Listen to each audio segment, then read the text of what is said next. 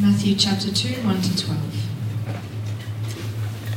Now, after Jesus was born in Bethlehem of Judea in the days of Herod the king, behold, wise men came from the east, came to Jerusalem, saying, Where is he who has been born of King of the Jews? We saw his star when it rose and have come to worship him. When Herod the king heard this, he was troubled, and all Jerusalem with him. And assembling all the chief priests and scribes of the people, he inquired of them where the Christ was to be born. They told him, In Bethlehem of Judea, for so it was written by the prophet. And you, O Bethlehem, in the land of Judah, are by no means least among the rulers of Judah. For from you shall come a ruler who will shepherd my people Israel. Then Herod summoned the wise men secretly and ascertained from them what time the star had appeared. And he sent them to Bethlehem, saying, Go and search diligently for the child, and when you have found him, bring me word that I too may come and worship him. After listening to the king, they went on their way. And behold, the star that they had seen when it rose went before them until it came to rest over the place where the child was. And when they saw the star, they rejoiced exceedingly with great joy. And going into the house, they saw the child with Mary his mother, and they fell down and worshipped him. Then, opening their treasures, they offered him gifts, gold, and frankincense and myrrh. And being warned in a dream not to return to Herod, they departed to their own country by another way. Thank you, Lauren. Well, keep your Bibles open to those uh, pages, to that passage. That's what we'll be exploring this morning. Well, we haven't uh, quite hit the Christmas season yet. Uh, perhaps I felt a little bit strange to you to sing We Three Kings this morning. But the telltale signs will begin to show soon. In our fairly secular society now, uh, most of those signs will be things like uh, tinsel, Santa Claus, and uh, Christmas albums by washed up artists that nobody knows or hears about anymore. But there will also be uh, well intentioned attempts from Christians to engage society in the story of Jesus' birth. Some of those will actually be okay. Maybe.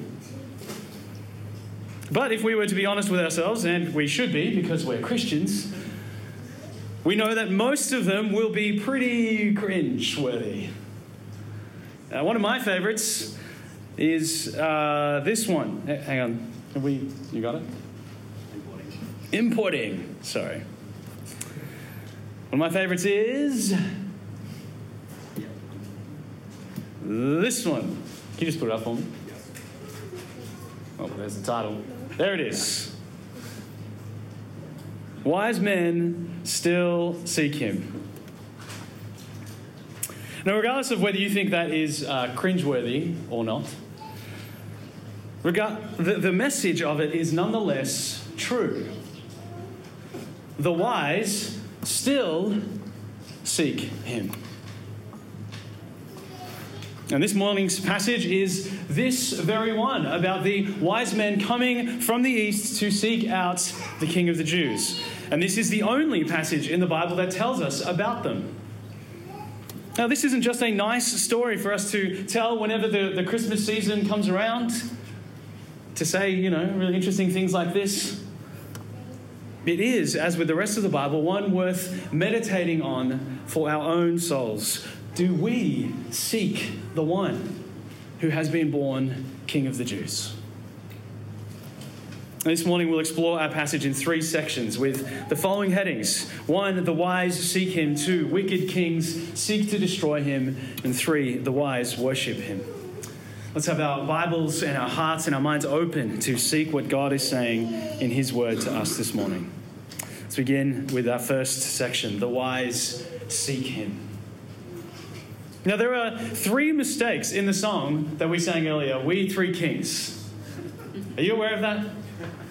Poor John Henry Hopkins Jr., who would have thought that, you know, this hymn that he wrote would be systematically and repeatedly torn apart for its factual inaccuracies two decades after he wrote it. Sorry, two centuries almost after he wrote it. Now, full disclosure, this is probably my favourite Christmas carol, uh, especially when it's done with the take five vibe, which we didn't do this morning because we thought that would be a bit too confusing. But it's a bit problematic, and I'll point out why along the way. The first is right here in our very first verse. Now, after Jesus was born in Bethlehem of Judea, in the days of Herod the king, behold, wise men from the east came to Jerusalem. As I mentioned last week, it's notable that Matthew doesn't give any details about the birth itself. We've heard so far about Jesus' genealogy. We've uh, heard about the angel who came to Joseph and uh, uh, told him about the news of who he would be and, and about the birth and what would happen. But this first half of the sentence is all he gives us about the actual birth. You see, Matthew is interested in moving the narrative along and telling us about what is happening around Jesus and his birth. But he makes sure that we get these crucial details one being the detail of where, which will become important later on in the story Bethlehem of Judea. And this was, as Matthew says, in the days of Herod the king. Now, Herod the king is an important character in the rest of this chapter, and we'll see more of him next week. So it's good to get a bit of background on who he is. Now, kings, uh, kings, kids. Kids, have you heard of Herod from the Bible before? Anyone? Heard his name sound familiar? Yeah? Yeah, got a few nods and thumbs up. Well, there are a few guys in the Bible who went by the name Herod. And some of them were actually called different names. We're going to see one of those next week. But this Herod, we can refer to as Herod the Great. That's how he's usually known in history. Herod the Great was the son of a guy named Antipater, who was the client king of the Judean province under the Roman Empire. So think of his kingship like the prime ministership of Australia. Albo, Anthony Albanese, he is the leader of our country, the, the top dog. But our country is also part of the British kingdom. It comes in underneath that. Now, kingdoms were a bit different back then, but that gives you a bit of an idea of the arrangement. Herod the Great, he was king over Judea, over this area, but under the rule of the Roman Empire. And Herod himself was actually not from Judea, and in fact, he only ascended to the throne after a war with another guy named Antigonus. These guys have great names. I reckon we should bring some of those back. Now, it's important to realize that for a brief period of almost 100 years, the Jews were basically their own kingdom. They, they, they essentially were able to say, I am king of my people and, and we are my people. They weren't under the Roman Empire. And so when their kingdom fell to Rome and they lost much of that individual identity, you can imagine how they probably felt about the Romans.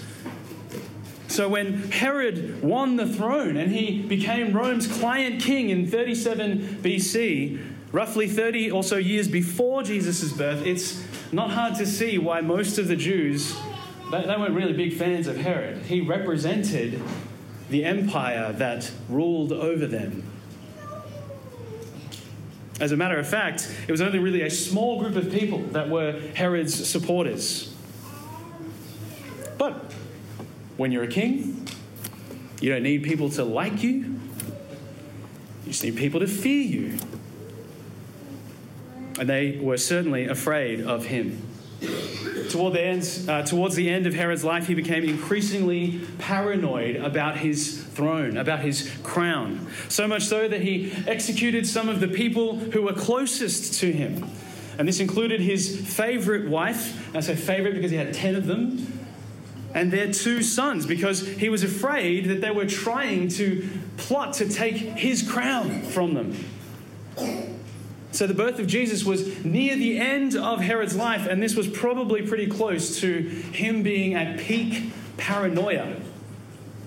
Caesar Augustus, who was the emperor of Rome at the time and was a friend of Herod's, is known for saying this about him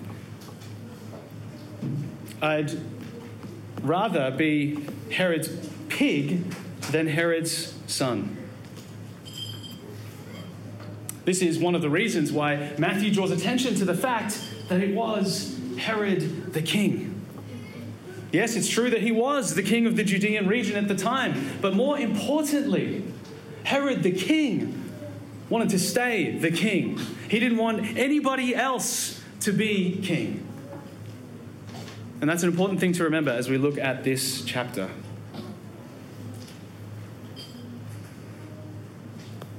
But Herod the king is not the only king in this story. We have, after all, the kings from the east, don't we? Wait, kids, is that what your translation says? Does it say they had three, three kings from the east? What does it actually say? You can look on the screen if you, if you want. What does it say? Who came from the east? Wise men. That's right. It says wise men. And here is the first of our three mistakes. They were not kings, but wise men. And other translations, uh, English translations say magi, which is a closer translation both to what the Greek actually says and also to the meaning of the word. And when we use the word magi in English, we often think of somebody who practices magic or is maybe into astrology in a really big way. And that's closer to who these wise men likely were. You might remember from our Daniel series that the term Chaldeans was sometimes used to refer to those who practiced a kind of astrology and dream interpretation. The ones whom King Nebuchadnezzar brought into his council to tell him his dream. Now, even though we don't know for sure if these magi came from Babylon, which is in the east, they're likely the kind of magi that Matthew is talking about here. And what we do know for sure is that they traveled a long way to be in Jerusalem. Now they, they didn't have cars or planes back then, so the journey was probably the equivalent of driving from the East Coast to Darwin, though it probably took even longer and was more difficult. And certainly, certainly less comfortable. I don't know if you've ridden on a camel. Robert and I have. Turns out they don't have air conditioning. But why did these wise men come all that way? Well, they tell us in verse 2 Where is he who has been born King of the Jews? For we saw his star when it rose and have come to worship him. Where is he who has been born king of the Jews? You notice how they haven't even asked about the one who will become the king of the Jews, not the one who will be crowned king of the Jews. They say the one who is born king of the Jew of the Jews. Jesus is born with that title. And they ended up in Jerusalem because they saw his star when it rose and have come to worship him. we'll talk a bit uh, later on about what Matthew means when here when he says worship. But before we get there, we need to ask how these magi, magi knew where to go and why they were looking for him in the first place. You see, it's one thing to see an incredible phenomenon in the night sky, but it's another thing to see something like that and then to think to yourself, oh, that, that must be where the King of the Jews is going to be born. I'm not much of a stargazer myself, but when we had a supermoon recently, I think I went out and looked at it. I might have even taken a photo. And I hear that a conjunction, which is when planets align and, and look like a really bright star, is, a, is quite an impressive sight to behold in the night sky. Has anyone actually observed one of those? No? Astronomers and others have put forward theories about what exactly these magi might have seen. Perhaps it was a planetary conjunction, or maybe a comet or a supernova. Whatever it was, I have no problem believing that God could have orchestrated something like that or done something that actually cannot be naturally explained. But the question is how did these magi connect the star to Jesus' birth? Well, again, it's possible that God could have uh, just told them after that that's it. After all, in verse 12, at the end of the passage, God warns them in a dream not to go back to Herod.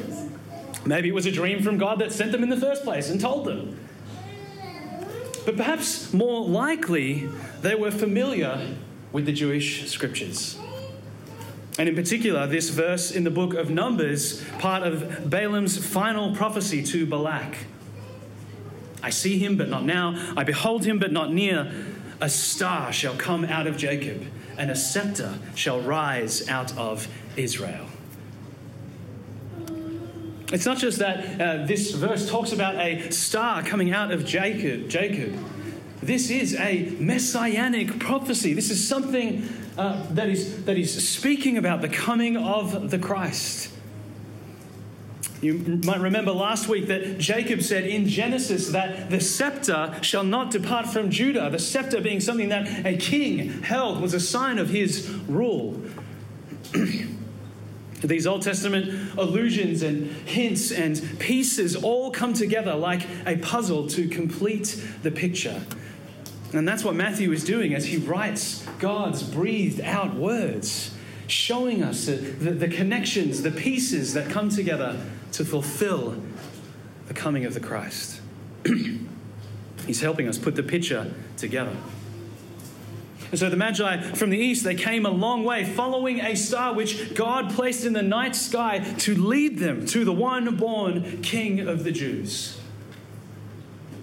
Who would have thought that these Magi from a faraway land could know who Jesus was? You see, God has and is always doing his work. And he is always working in his world through his word. One of the reasons you and I have come to know Christ is because of the work of John Wycliffe and his team, who translated the Bible into the common language in the 14th century peoples of tribes and tongues all across the globe continue to seek Jesus and come to know him through his word that is proclaimed and translated into their tongue. And that kind of work continues all around the world today, even in our own backyard. Brothers and sisters, keep praying and supporting the work of getting God's word out to the nations. Because people everywhere right now, still seek Him. The wise still seek Him. Well, as you might imagine, an insecure and paranoid king, worried about his throne, is not exactly going to be thrilled at hearing this. That brings us to our next section. Wicked kings seek to destroy him. If you've ever been around somebody who's a little bit on edge, maybe uh, you know they're stressed about work, or perhaps they're prone to uh, being a bit of a warrior, as in one who worries as opposed to one who goes to war and fights. Then you know that feeling, right? That feeling of, of being careful about you know what you say so that you don't get nailed. You know, and you know that if you don't quite say the right thing, then, well, this person might blow up and nobody will win. Now, parents, as a side note, recognize that you are the key people in your household for this. Be aware and careful of how your responses to your kids will make them feel about their safety. I think that's what's going on here in verse 3. Let's read. When Herod the king heard this, he was troubled, and all Jerusalem with him. For Herod, as we know him, this is hardly surprising. He's troubled about the fact that there is another king of the Jews. And that title, by the way, was one used by the Romans to refer to their client kings, or this client king of the Jew, Jews, like Herod. And so these magi, they either didn't realize or they didn't have the tact to not use that title in the presence of the very person who is supposed to own it. So we can understand why Herod is troubled by this. King of the Jews? I'm king of the Jews. What are you talking about? But why all Jerusalem with him? Why would they be worried, troubled by this news? Well, a few readers have suggested solutions, but I think the one that makes the most sense is that all Jerusalem was troubled because they all knew what the implications would be An unhappy Herod, Herod, an unhappy Herod makes for an unhappy people. You see, not even being in the king's family is enough to feel safe. So you can imagine why everyone else would have been on edge. And sadly, as we will see next week, it's proven to be a valid concern. Herod is bent on the destruction of the true king of the Jews. So, this is how he seeks to bring about his plan. In verse 4 Assembling all the chief priests and scribes of the people, he inquired of them where the Christ was to be born. Now, to be clear, the chief priests and the scribes of the people, they were the religious leaders of the Jews. Of all the Jews, these guys would have been the ones who knew what the scriptures said about the coming Christ. And so Herod gathers them and gets their intel. And here is what his religious council has to say. They told him, In Bethlehem of Judea, for so it is written by the prophets, and you, O Bethlehem, in the land of Judah, are by no means least among the rulers of Judah, for from you shall come a ruler who will shepherd my people Israel. Now, this quotation is actually a rather loose paraphrase of Micah chapter 5, verse 2, which we read earlier, that passage. And it looks like Matthew has actually added 2 Samuel 5 2 onto the end of it. So I've put it up there on the screen for you to see. Now, was this a, a common way of putting some of those passages together in anticipating the coming of Christ? Well, we don't know for sure. It's not recorded anywhere else. But this is not a strange insertion into the Micah 5 quote, because a couple of verses later, Micah prophesies that this ruler will also be a shepherd. Now, listen to uh, what the quote is saying, though, other than just telling us that the Messiah will be born in Bethlehem. He says, You are by no means least among the rulers of Judah.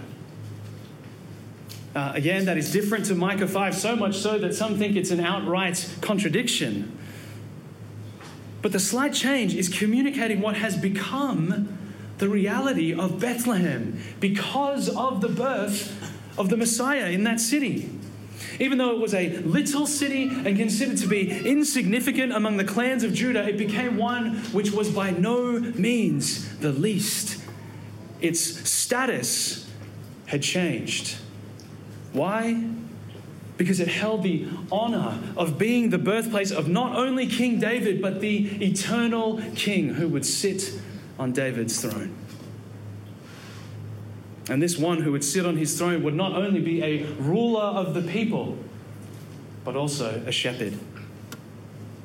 Jesus is the true king of the Jews. And he would be king and shepherd of not just the Jews, but all his people.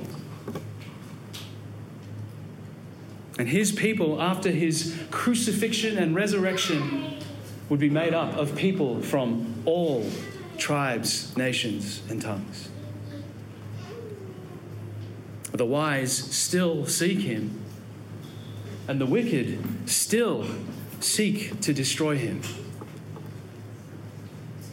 These days, not the same way Herod did. I mean, you can't, his body's not here. But in their lives, they seek to destroy him, and in those of others. The wicked do not want Jesus to rule as king.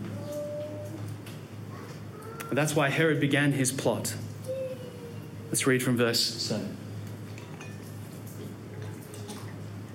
Then Herod summoned the wise men secretly and ascertained from them what time the star had appeared. And he sent to Bethlehem, saying, Go and search diligently for the child, and when you have found him, bring me word, that I too may come and worship him. Kids, if people are doing something secretly, tell me, is it usually because they're doing something good or something bad? What do you think, Connor? Bad. You know, sometimes people do things in secret for good reasons, right?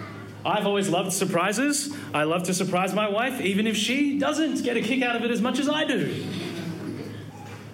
But most of the time, when people are doing things secretly, it's because they are planning something bad. Something that they don't want other people to know about or to discover. Such is the case here.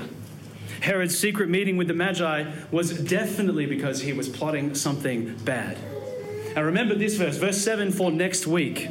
Herod notes in his mind the time when the star had appeared so that he would know roughly when the child was born and how old he would be. And then he sends the Magi on their way to Bethlehem. Go and search diligently for the child, he says. Tell me where he is so that I can worship him too. Is he going to do that? Beware those who pay lip service to Jesus, but inwardly do not worship him at all.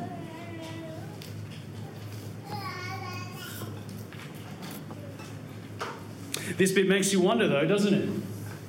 If Herod was so keen to destroy the boy, why wouldn't he just force the Magi to, to tell him where he was? Or send some soldiers along with the Magi? Well, it seems to me that given Herod's reputation, he perhaps knew that the Magi might have been spooked by having his soldiers with them and, and fled in the night or something. So his play here is one of a more cunning nature. Go and worship him, he says. Tell them, tell me where he is so I can worship him too. You see, he doesn't want to arouse their suspicions. He wants them to think that he's on the same worship team. Team Jesus. Let's worship him together. And right here, it's worth noticing one of the most incredible juxtapositions in the story. Now, kids, juxtaposition is a big word. Anyone know what it means? Nope. It's a good one to impress your friends with. Just say it, even if you don't know what it means. But I use it because it's a really helpful word for this passage. To juxtapose something is to put it side by side with something else so that you can compare and see the difference between the two, and the difference becomes extremely clear. You see, if you juxtapose black and white and put them next to each other, then you can really see the difference. This is what we see here. Herod and the chief priests and the scribes, they are meant to be the very ones who are seeking the Christ. They are supposed to be the ones who rejoice at his coming and who would cross the desert to seek him, to find him, to worship him. That's who they're meant to be. But instead, it's not them. The very people through whom the Christ would come are not the people who truly seek him. No, it was the outsiders who truly saw him and truly sought him. The Magi from the east would put God's own people to shame.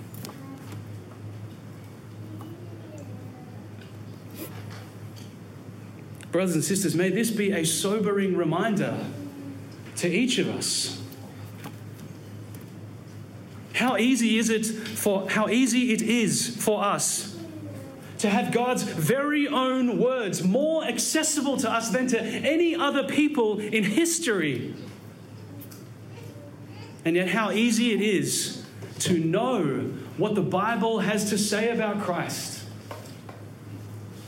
and to keep it at a far enough distance from ourselves so as not to bother actually seeking Him out. You can know everything the Bible has to say about Jesus, and even say that you want to come and worship Him, and secretly still cling to your own crown. Don't let knowledge of the Lord remain at knowledge. Kids, growing up in a home where your parents believe in Jesus and trust in Him is a wonderful blessing.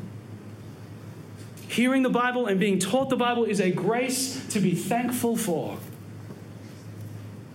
But don't let it stop at just knowledge. Chew on the word your parents feed you, digest it, and let it grow you. Let it produce in you a real faith that seeks out Jesus and worships him. Brothers and sisters, pray and plead with God that your heart would not be hard. That you would not become so familiar with the knowledge of Christ that it does not move your affections. Pray that He would prise your fingers off your own crown. Because the person who bows before the King of the Jews finds a treasure that far surpasses anything this world has to offer. And that brings us to our final section. The wise worship him. The wise worship him. Those who worship him are wise. The wise who still seek him do not stop at merely seeking him. Let's read from verse 9. After listening to the king, they went on their way. And behold, the star that they had seen when it rose went before them until it came to rest over the place where the child was. When they saw the star, they rejoiced exceedingly with great joy. And going into the house, they saw the child with Mary his mother, and they fell down and worshipped him. Then, opening their treasures, treasures they offered him gifts gold and frankincense and myrrh. Kids, have you noticed whether the Bible tells us how many of these magi there were? Did it say at, at any point three magi from the east? Nope. No, here it simply says they went on their way. And that's our second inaccuracy from my favorite carol. We don't actually know how many of them there were. It could have been two or 200, maybe even 2,000. That's probably stretching it, but you know. But regardless of how many, here comes the star again. Did you notice? It's the same star. Which is one of the reasons why I think it's difficult to try and find a natural astronomical explanation for what it was. I'm more than happy to be content knowing that God did this. This time it rose and it came to rest over a more specific place where the child was. We don't know how specific, whether it was exactly where the house was or not, nor do we know exactly how long it had been since Jesus was born. So perhaps he was a toddler by this time. But notice the Magi's response in verse 10. When they saw the star, they rejoiced exceedingly with great joy. God doesn't waste words. He's not like me, piling on unnecessary phrases and extra adjectives that add nothing to the sentence. He wants us to grasp just how truly joyful this moment was for the Magi. They understood how historic, how incredible it was that the God who created the universe, who formed the stars, was fulfilling his promise of raising up a ruler and a shepherd for his people, and that he was now moving the stars to lead them to him. They rejoiced exceedingly with great joy. And, friends, this is the response of all who know who it is that they seek. And it is the response of those who know who it is that they have truly found. That's why Paul could say, decades later in his letter to the Philippians, Rejoice in the Lord always. Again, I will say, Rejoice. Christians are rejoicers. And it's not because we block out negative thoughts and we live in a unicorn fantasy land all our lives. On the contrary, we, we rejoice exceedingly with great joy because though we see our sin and the brokenness of our world, we know that we have the hope of the world in Christ our Savior. Rejoice. Perhaps you don't feel that joy in Christ very often, if at all. Know that when Paul says rejoice always, he's not suggesting that you'll never be sad. Paul himself knew great sorrow, even to the point of death. No, the joy of the Christian is in calling to mind that even in our darkest night, the bright star of Christ's salvation will always be present with us.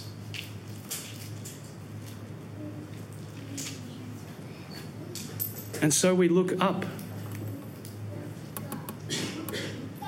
And even when it feels like the last thing we want to do, we say to our souls, Rejoice exceedingly with great joy, because God has given you a Savior.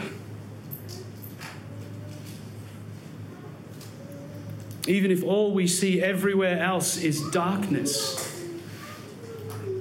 our bright morning star will always, always, unfailingly pierce that night.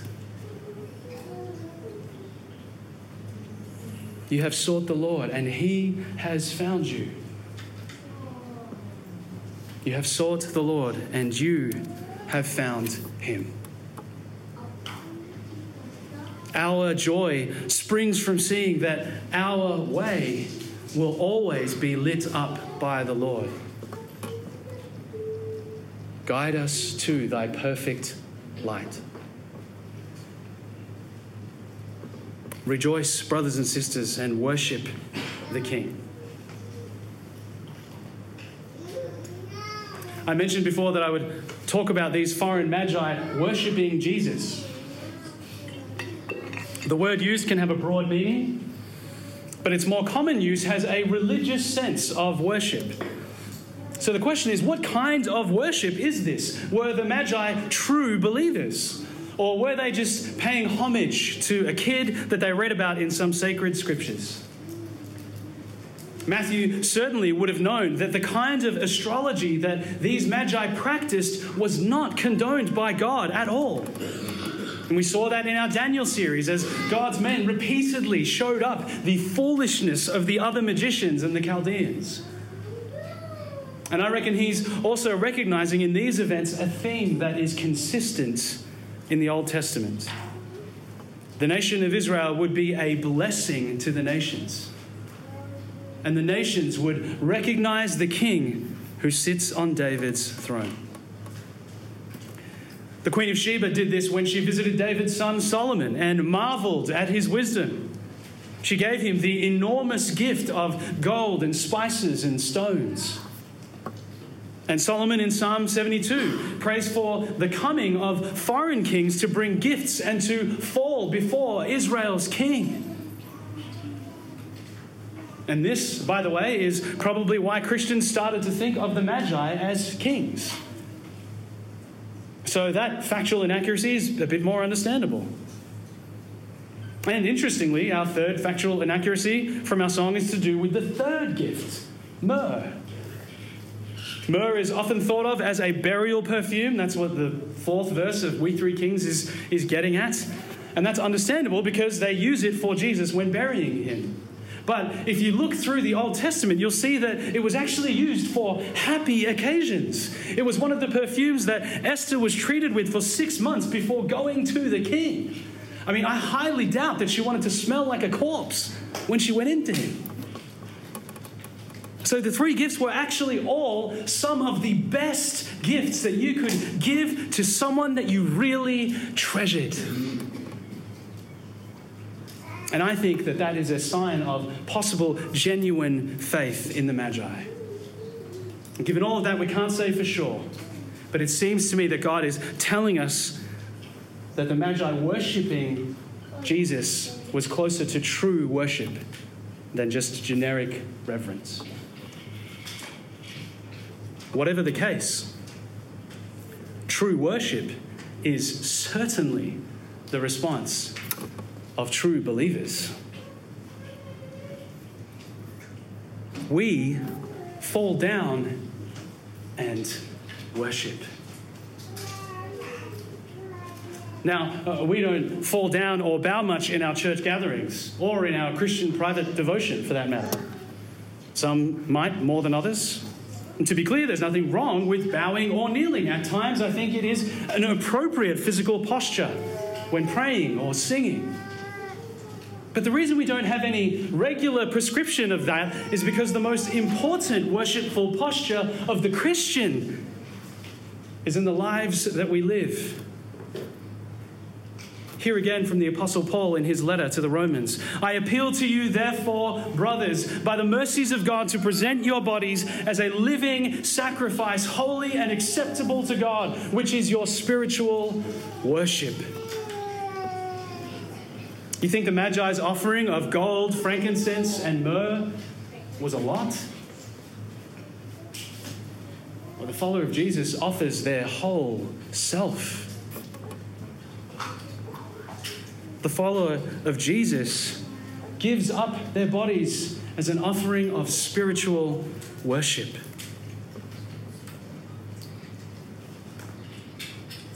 Is it not true that when we find a greater treasure, that we are willing to part with a lesser treasure in order to get it?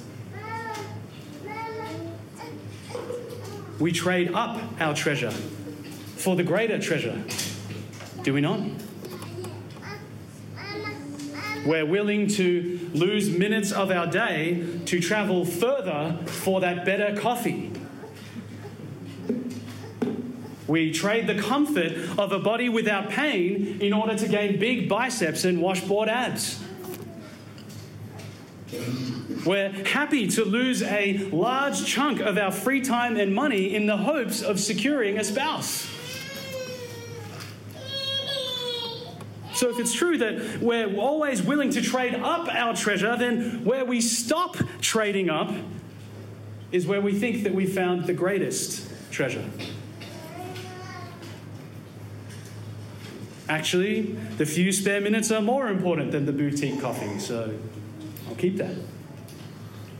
You know, the lack of muscles, well, that's a price worth paying to not be sore for most of the week. Uh, the relationship, well, I prefer to keep my time and most of my money.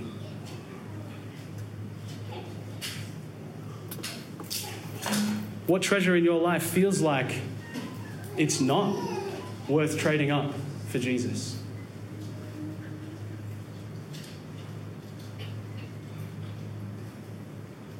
Herod didn't want to trade away his crown.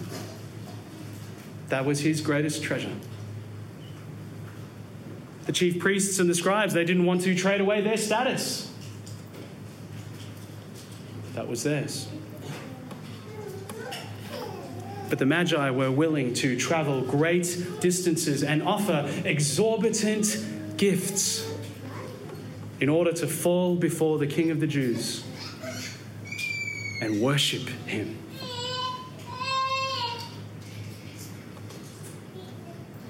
Have you found Jesus to be worth trading in all of this world's treasure in order to gain him?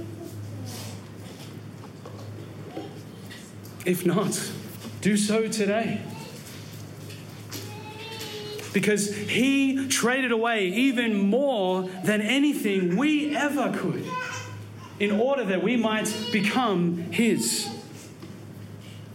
He did not consider equality with God something to be grasped, but emptied himself and was born in the likeness of men. He humbled himself by becoming obedient to the point of death, even death on a cross. Why? So that your sinfulness might become his, and so that his righteousness might become yours. In an extraordinary act of God's grace, which we receive through faith in Him. Friends, He is worth your everything. He is worth surrendering your last penny, your last morsel, your last breath. So don't sit on your earthly treasure. Trade up If only we could see how cheap, how worthless the things are that we seek and that we cling to so often in comparison to Christ. Lord, open our eyes. You will never have buyer's remorse when you trade all your treasure to gain Him. And the more you look full into his wonderful face, then the more the things of the world will grow strangely dim. Come before him, fall before him, and surrender all that you have. Offer your life as a living sacrifice of worship to him. Because he is a worthy treasure one worth far more than anything else, far more than our gold, our frankincense, our myrrh, our money, our status, our security.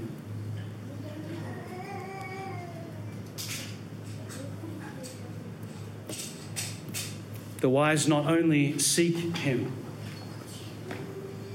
the wise worship him. Let's pray.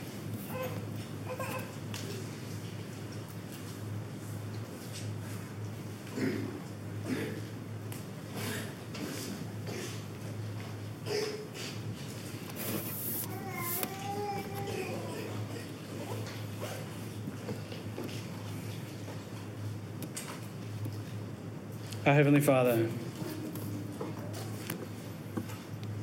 we confess that treasure of the kind that glitters before us, of the kind that grabs hold of our hearts, of the kind that we think is not worth giving up for you. So often captivates our hearts more than Christ. Lord, may you grant us wisdom to be ones who seek you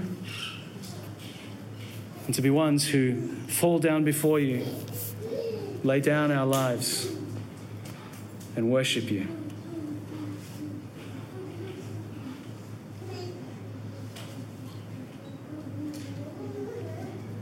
God, we need your help in this.